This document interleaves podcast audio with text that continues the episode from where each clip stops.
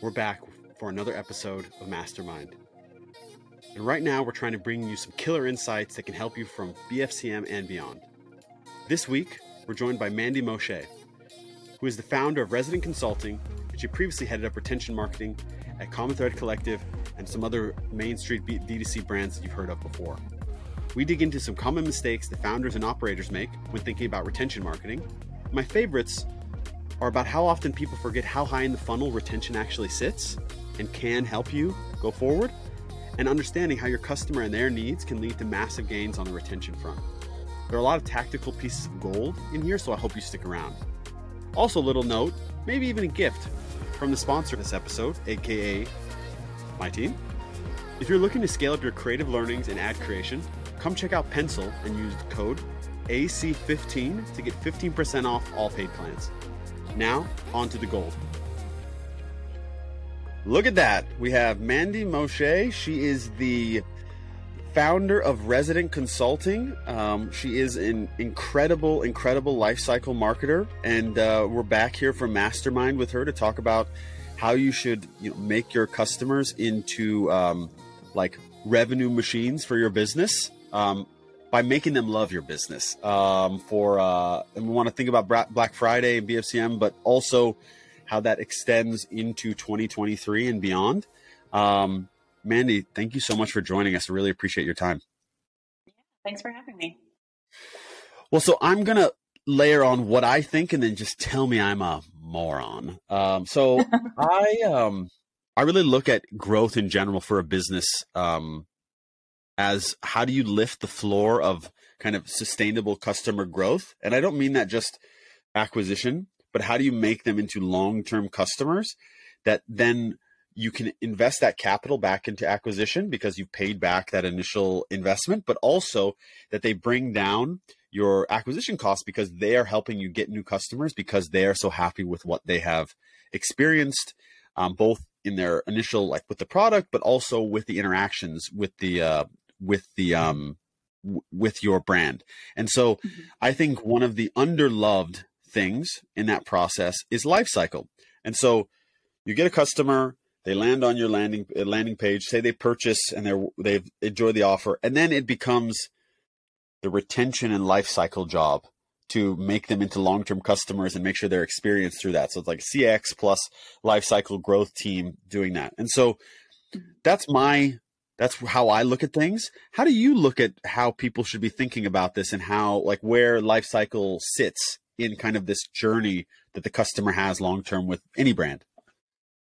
Yeah, I think it actually sits a little further up the funnel at times because oftentimes you're getting people coming to the site and they're not converting when they first get to the site. So you're getting that initial sign up for email or SMS and email marketing or SMS marketing can play a really key role in nurturing people to that first conversion and really educating people about a brand and the UVP and the product assortment. Um, so I think that's definitely a, a big piece of it. Um, but I think other other than that, you pretty much hit the nail on the head.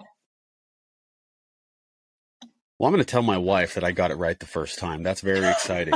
um, so in this space, so first of all, I think that's a really, really important thing to remember is life cycle lives higher in the funnel than we think it does. And we need to essentially be able to answer for that leakage that we have in terms like our conversion leakage, right? Because that is something that, you know, we're able to really, really answer for. In the lead up to Black Friday, Cyber Monday, and let's just say people are starting to, I mean, because they're to, everyone's going to start running things at the beginning of November, right? November is yeah. it is BFCM month. Let's just call it that. Mm-hmm. Uh, BFCM month. Um, how do you get people through the month of October? What are you thinking about in terms of getting set up through the month of October so you feel good? Do you run experiments that you think are going to run well, or do you say like, look, these are the three cadences we know we should be running going into that month? How do you mm-hmm. look at people getting set up um, to be successful during that time and beyond? Yeah, so October typically is a time that I'm really thinking about how we can engage in reactivation efforts. So throughout the course of a year, you're probably only emailing or sending text message marketing to people who've engaged pretty recently. Um, so they've open click, been your site, or placed an order within maybe the last 90 days. If you've got a longer repurchase cycle, maybe it's the last 180. Um, but we do know that sometimes people will only come back and shop with certain brands around a holiday period or for steep discounts. So thinking through how to um, run re-engagement campaigns to kind of dip a little bit further back into the file. The thing that's challenging with email marketing in particular is that you can run into deliverability issues. So your emails can land in spam if you're sending any sort of spammy signals. So if there's major spikes to your send volume, um, if you see a really big uptick in unsubscribes or spam complaints. So you have to be really careful and kind of go slow and steady and deliberately um, dip back into the file to, to see kind of where you're reaching um, a point of diminished returns in terms of getting people to actually engage. So that's one. Um, the other thing I like to do is run um, additional A B tests on our capture pop ups on site. So just making sure that we've got a really dialed in offer, that we're testing the creative, um, whether that's photography that's included on um, on the pop up itself, the incentive, the way that we're talking about signing up for the list. Um, that's a big one. I think a lot of brands just put a pop up up and are like, it's done and move on with their lives. Um, but the more that you can achieve incremental gains, even if you're getting a 1% uptick in your submission rate, it can be really huge for audience growth.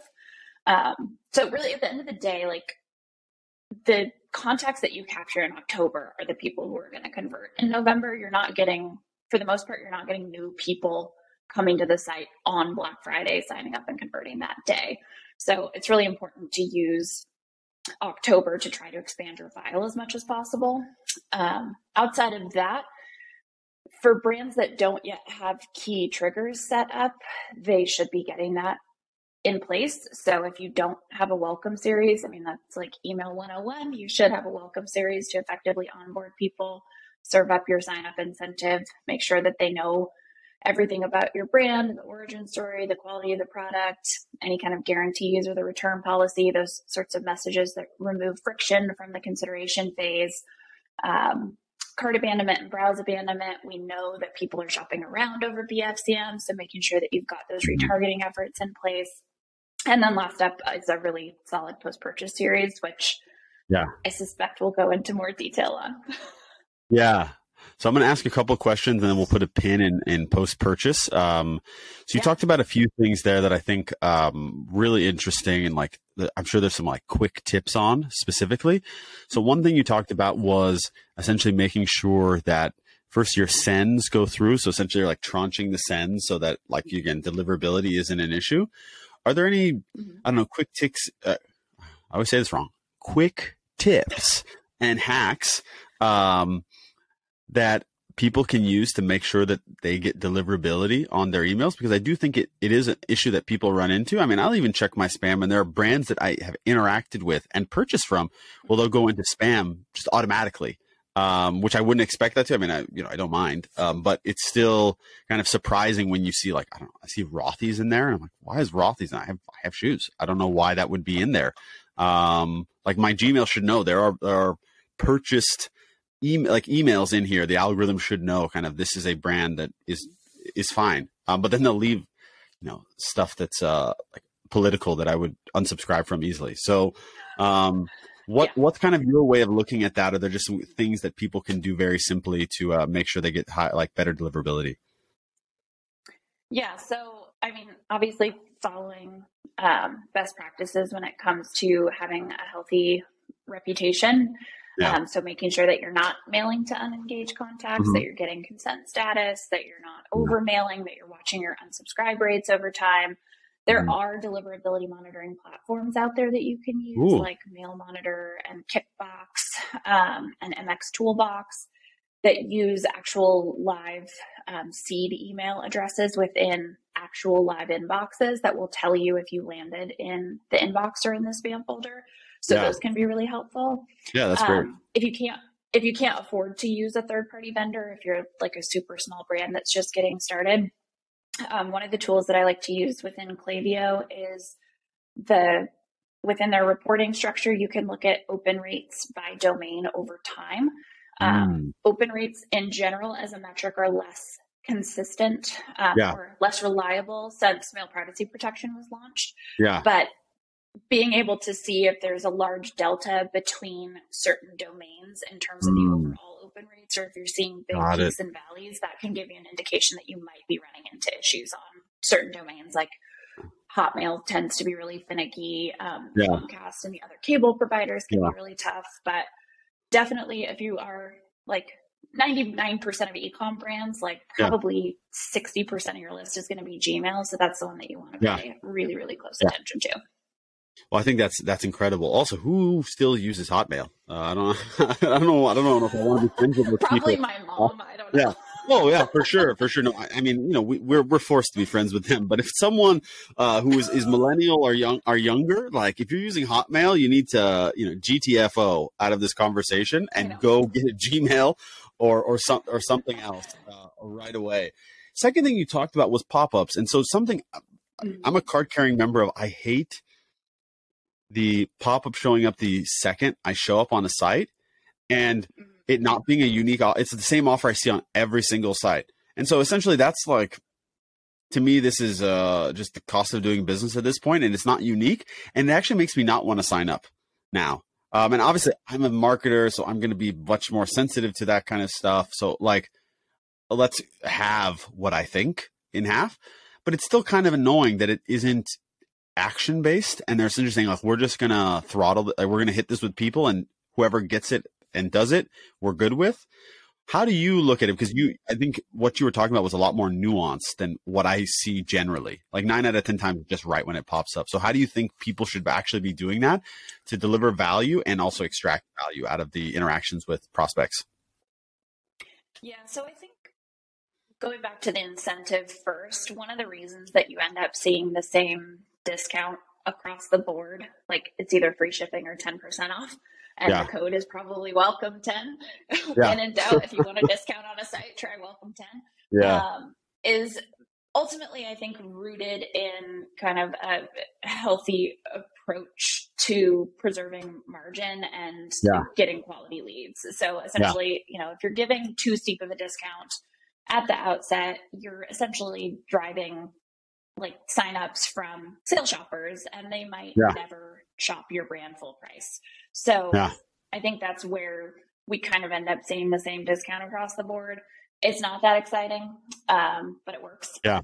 Yeah. Yeah. The, in terms of timing, my preference is to take a look at average time on site for new visitors and get an mm-hmm. understanding of kind of where that sweet spot is. How much time are people yeah. actually spending poking around the site, learning about the mm-hmm. brand? Where are yeah. you landing them and how much education yeah. are they getting about whatever you're trying to sell them um, mm-hmm. and giving them a little bit of time to digest that and say like oh this is a brand i want to align myself with or this is a product that fills a need in my life or this is something that i think yeah. will help me become the, the next better version of myself i probably want to purchase this because i think that instant hit is a huge turnoff and i never sign up for those i end up yeah dismissing it. I poke around for a while and then I sign up via the yeah. footer if I decide that I'm interested. Yeah, um, for sure. So I think there's ways to be more thoughtful about it. There's that. And then I think most brands just do the anytime somebody lands on the site, show them the pop up, show it once a week. They don't do anything different. But yeah. most form vendors and even Klaviyo native forms have pretty sophisticated targeting. So you can do yeah. more creative things. You could do the light box pop up for new visitors. And if yeah. that gets dismissed and someone comes back within a month, maybe do an exit intent that has some sort of different offer. Yeah. Maybe do a bottom banner that's less intrusive so that you're not mm-hmm. interrupting the shopping experience. So yeah. I think ecom brands tend to default to the norm because they see so yeah. many other brands doing that thing and they're like, well, yeah. this work. And so they don't mm. bother mm. testing other approaches to see what might work for their brand. It's so interesting um, because what I see happen a lot of times um, in general is a brand, for instance, will say, "Okay, I want to be like that big brand," um, and you're like, "Well, mm-hmm. you're, you're not. You have to be testing 10x more than they are because they essentially have built an immense amount of brand equity." that they're able to rely on. So they, they don't have to test. And usually they're not even mentally incentivized to do it. They're just kind of saying, like, all right, we just got to get volume through and try to extract the value where we can. And yeah, some of the, they have some really good operators there. Some of them really are looking for those incremental gains because they know, like you, um, that it's going to have big, massive effects when you look at it in mass over time. Um, mm-hmm. But a lot of people don't have the time and I, maybe not even the time because I, I've done these things. It actually takes much less time than you think it does. It's it more about the re- the research you need to do to make sure that you're making informed decisions. And so, mm-hmm. I guess I'm not necessarily asking a question, more getting your confirmation on this is like the first few times it's going to feel like a chore and it's going to be hard because you're looking at data. Maybe it's a little bit uh, unnatural to you to look at things this way, but eventually it will just become kind of like okay that that you know what you need to look at to make decisions and you essentially just list mm-hmm. out the mm-hmm. things you want to try and just test away um like is that something you have seen brand owners either you've worked with or that you you know um, get better at over time if they invest and it it actually leads to good outcomes for the business because again i see brand owners come in and they want to test ads but they feel like it's a huge burden on them to do that so well it's not mm-hmm. it's not really if you build a little bit of a system for yourself and you kind of know what to do. But the mental load that it puts on them, it almost makes it a non-starter. Um, and I feel probably this is this is the same thing. How is that like? What do you what do you experience generally with that, and how do you recommend people think about it? Yeah, I think people definitely think like, well, I have to test everything, and they jump to this like laundry list yeah. of A/B tests that they have to run mm-hmm. to feel like they have a handle on what's going to be most performant for their program. Um, mm-hmm. So I, I can't say that I've seen brand owners necessarily be like, yes, I love testing and I'm going to run it myself. Yeah. I've definitely no, they hate seen it. them be like, I'm I'm glad that I've hired you as an agency or as a consultant yeah. to do it yeah. because it's incredibly yeah. valuable information.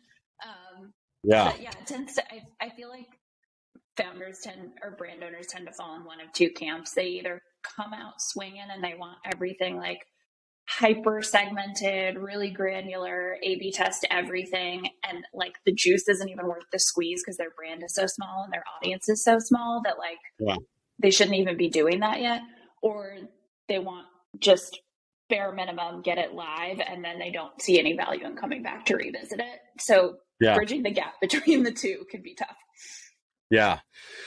Yeah, I hear that. I mean, I think that's another big one though in general is know what you're good at, know what you need help mm-hmm. with, and mm-hmm. uh, don't don't fight against the current. I, I have a thing. I, I, essentially say it now to everybody all the time, um, but it's the Bruce Lee um, "Be like water, flow," um, and so obviously you're going to have to grind. This is like natural business, you know, standard things you do when you start a business. You've started a business, like there's a grind.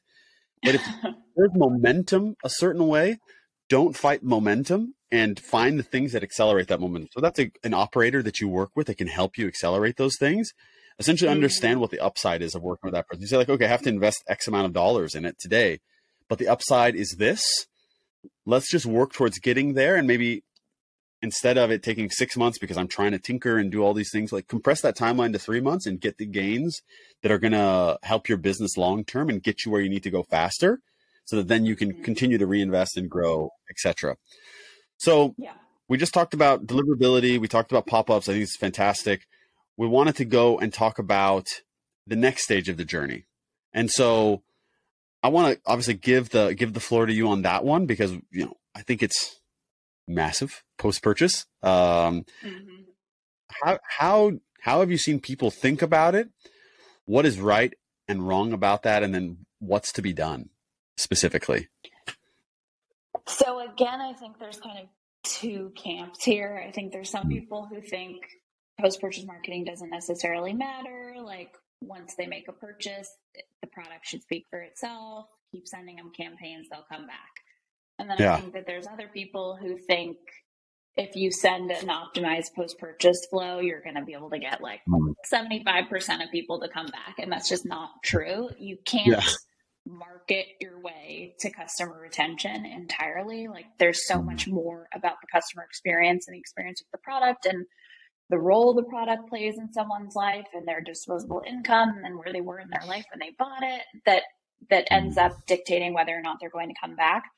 Um, I think one thing a lot of brands get wrong is asking for the wrong thing at the wrong time in the post purchase experience. So mm-hmm. I see a lot of brands asking for someone to make a repeat purchase right away. Mm-hmm. Like they just bought from you, man. Like give them a minute, yeah. thank them, yeah. let them get the product, let them try it, let them enjoy it. Yeah. Build some hype, help them understand how to get the most out of it. If you're an apparel brand, mm-hmm. send them mm. some styling advice, send them care instructions send them UGC.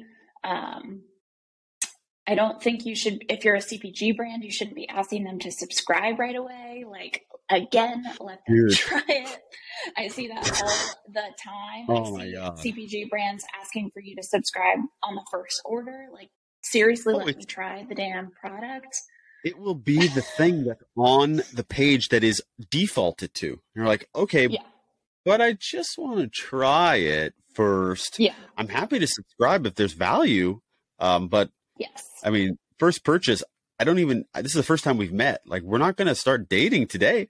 Um, yeah. yeah. Let's just, let's have a conversation. Let's have a drink. That's the first, that's yes. the first interaction we need to have. So yeah, I'm, I'm totally with you. Totally with you yeah. there. So I, I think it's really thinking, you know, I, I often caution or try not to bring my own bias as a consumer into the things that I do as a marketer, but I think you need to think about it as a human. Like, what is a natural thing to do in an in a relationship building mode? And if somebody mm-hmm. does something for you, you should thank them and you should give some yeah. breathing room and you shouldn't yeah. ask them for something again right away. So yeah. um, I think brands don't do enough of thanking people for their purchase helping them understand how to use it.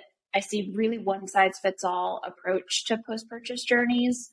Um, I really don't see very many brands do much marketing of their referral or loyalty programs. Loyalty programs, mm. I I feel pretty not great about. I feel like loyalty yeah. programs do a really good job of rewarding loyalty that was going to happen anyway, as opposed to yeah. incentivizing people to become more loyal. Mm. Um. Yeah. But ultimately, I, I think people need to spend more time really thinking through, you know, when does the product arrive? How much time has somebody had to enjoy it? And what's yeah. the right timing to then ask for them to leave a review, refer a friend, or come back and repurchase? Yeah. Um, so I, I, think they get really fixated on like, okay, order again, order again. And there's so much more that you can do to make the experience delightful, which then yeah can turn them into an ambassador and can generate UGC and can mm-hmm. get that second order. And then they're much more valuable to you as a brand because they're giving you additional assets to use for marketing. They're sending you new customers and yeah. they're making another purchase. I think it's such an interesting one because the like underneath all of this is finance um, is like, mm. okay, there's certain things that we need to hit. And so we need to get people to hit so we can pay back, so we can reinvest the money so that we don't have to allocate new cash flow to marketing, etc. So can we get them into purchase or can we know that they're going to be here for a while so that then we can spend the money that we know we're going to get from them, etc. Um, yeah. And a lot of that is baked in and we don't talk about it very often. And the mm-hmm. big thing is really interesting. Every conversation I have on this show or privately with anyone. The big thing that happens is there's this r- really, I mean, I think it's healthy, but it's, it can be unhealthy sometimes. This tension between doing what's right for the company and doing what's right for the customer.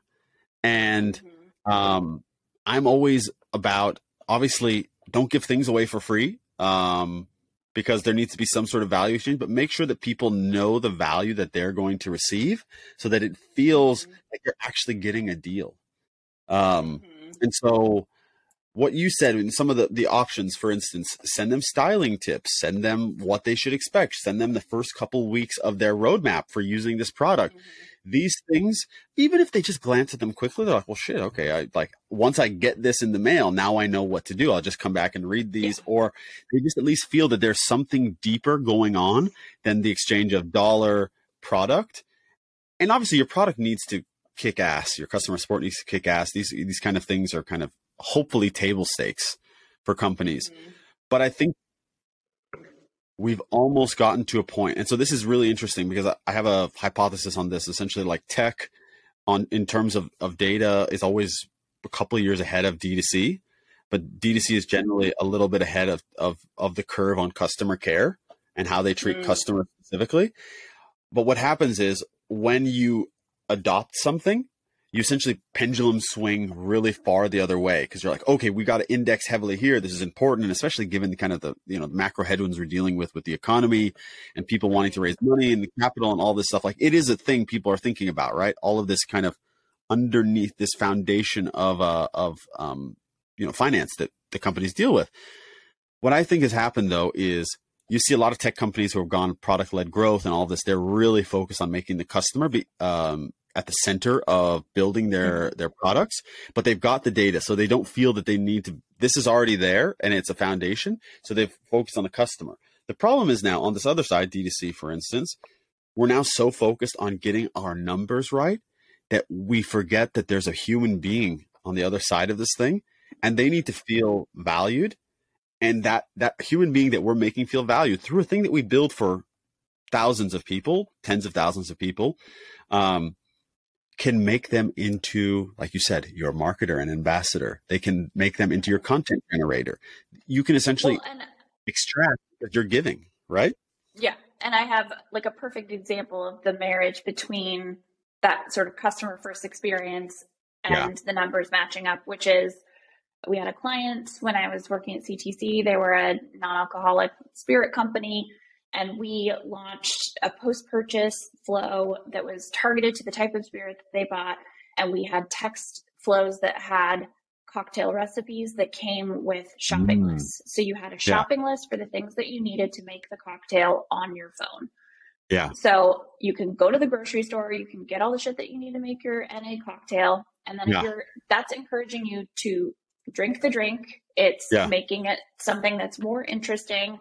It's yeah. something that you might serve to friends. You're running through the product faster, so you're yeah. reordering more frequently.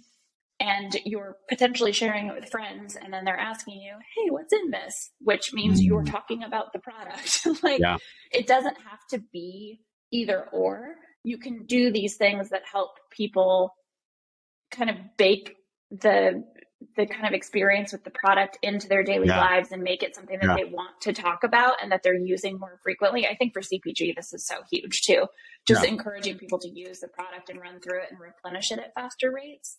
Yeah. So, yeah, I think it doesn't have to be either or, but I think you're right. It doesn't. People end up being focused on one thing or the other, and there's a, there is a happy medium. Oh, absolutely. I mean, what you just said is essentially make yourself part of their story, not they should be a part yeah. of your story. And I think that's a really exactly. important one to understand is that's when you get into this amazing space. I mean, look, I'm wearing a, a Vuori hat, right? I didn't work out today. I haven't done any of those things, but it's a hat and it's on my head quite often they're part of my they're part of the journey. I'll put I, actually have a pair of shorts. I literally all I wear uh, at this point. Um, work from home life, but um, they're part of my story now. And like they'll send emails, mm-hmm. and it's like, well, are you going to work out? Oh, are you going to be at home? Like these are the things you can you, you can do. And by the way, I don't think they're mm-hmm. particularly great at this. There are some other brands that just crush this. But I think the big one I'm taking away from all of this is you need to obviously know how to send things. You need to know where to place these offers. You need to make them unique to your brand. Um, but the big one is the data that you collect through uh, Klaviyo and, and the other ways that you're looking at this and the experiments you want to run should all be centered on the experience that you want your customer to have to make sure that they feel as valued as possible. Um, and the other big one was for Black Friday, the customers that you're going to extract the most value from in November are the ones that you gain today. So you should be doing as much as possible to make sure that they feel value today. And so, whatever the journey is post purchase that makes them feel that, and everything predicated on your brand, that's what you need to be focusing on today to be able to essentially model out and figure figure out what's going to be what November is going to look like for you. Tell me if that summary is okay is absolutely spot on. Um, I think also just like I don't want this to be a downer note to end on, but just know like you're not going to retain everyone that you acquire. No. And that's no. okay. Like it's supposed to be a peak revenue driving period for you, but yeah. that doesn't mean that there's not a lot of opportunity to build up your base of repeat customers. Yeah, I mean, if you think so, SaaS is a little bit different because it's less volume. Um, mm-hmm. So you have higher expectations of retention. But in consumer, mm-hmm. if you think that you're going to go 10 for 10 on retention, like that's a, that's a bit naive. Um, yeah. I guess in your mind, again, this is very, I'm, I'm asking you to make a real bold claim here. oh, God. What's, what is, uh, like out of hundred people, what should people expect in general? Obviously every product and category is different. Um, but if you had to say, hey, I'm just to like, I'm talking to a friend. I don't know anything about your business. I don't know your category. What should be the expectation? I'm putting a big caveat emptor here.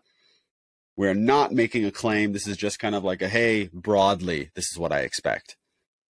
I mean, in general, like yeah. all cohorts, all time, your a healthy yeah. repeat purchase rate is 25 to 30%.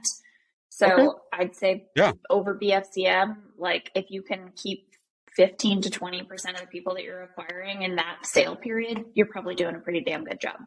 Okay, because like volume makes up for the retention because you're still getting more customers at that time through the funnel than you would in a normal month, just based on just based on what you're doing. Um, mm-hmm. Yeah, that, that's great. That's great. Well, Mandi, you just dropped a banger in here. This was uh, I I, uh, I feel I feel smarter. I'm like, oh shit, I, am gonna go I'm gonna go retool some pencil emails now. Uh, I, feel, I feel good. Um, so th- this was great. Where should um where should people reach out to you if they want to chat? Oh man, I'm on Twitter all the time at Mandi Moshay. It's Mandi with yeah. My, um, or residentconsulting.com. Yes, I would recommend a follow on Twitter and a what's up on residentconsulting.com. Um, you will not be disappointed. Um, if you think this is good, imagine if she's you're paying her. What happens? So, uh, uh, Mandi, this was this was a blast. I'm super excited to share this with people. Um, I think they're going to get so much value out of it. Hope we can do it again.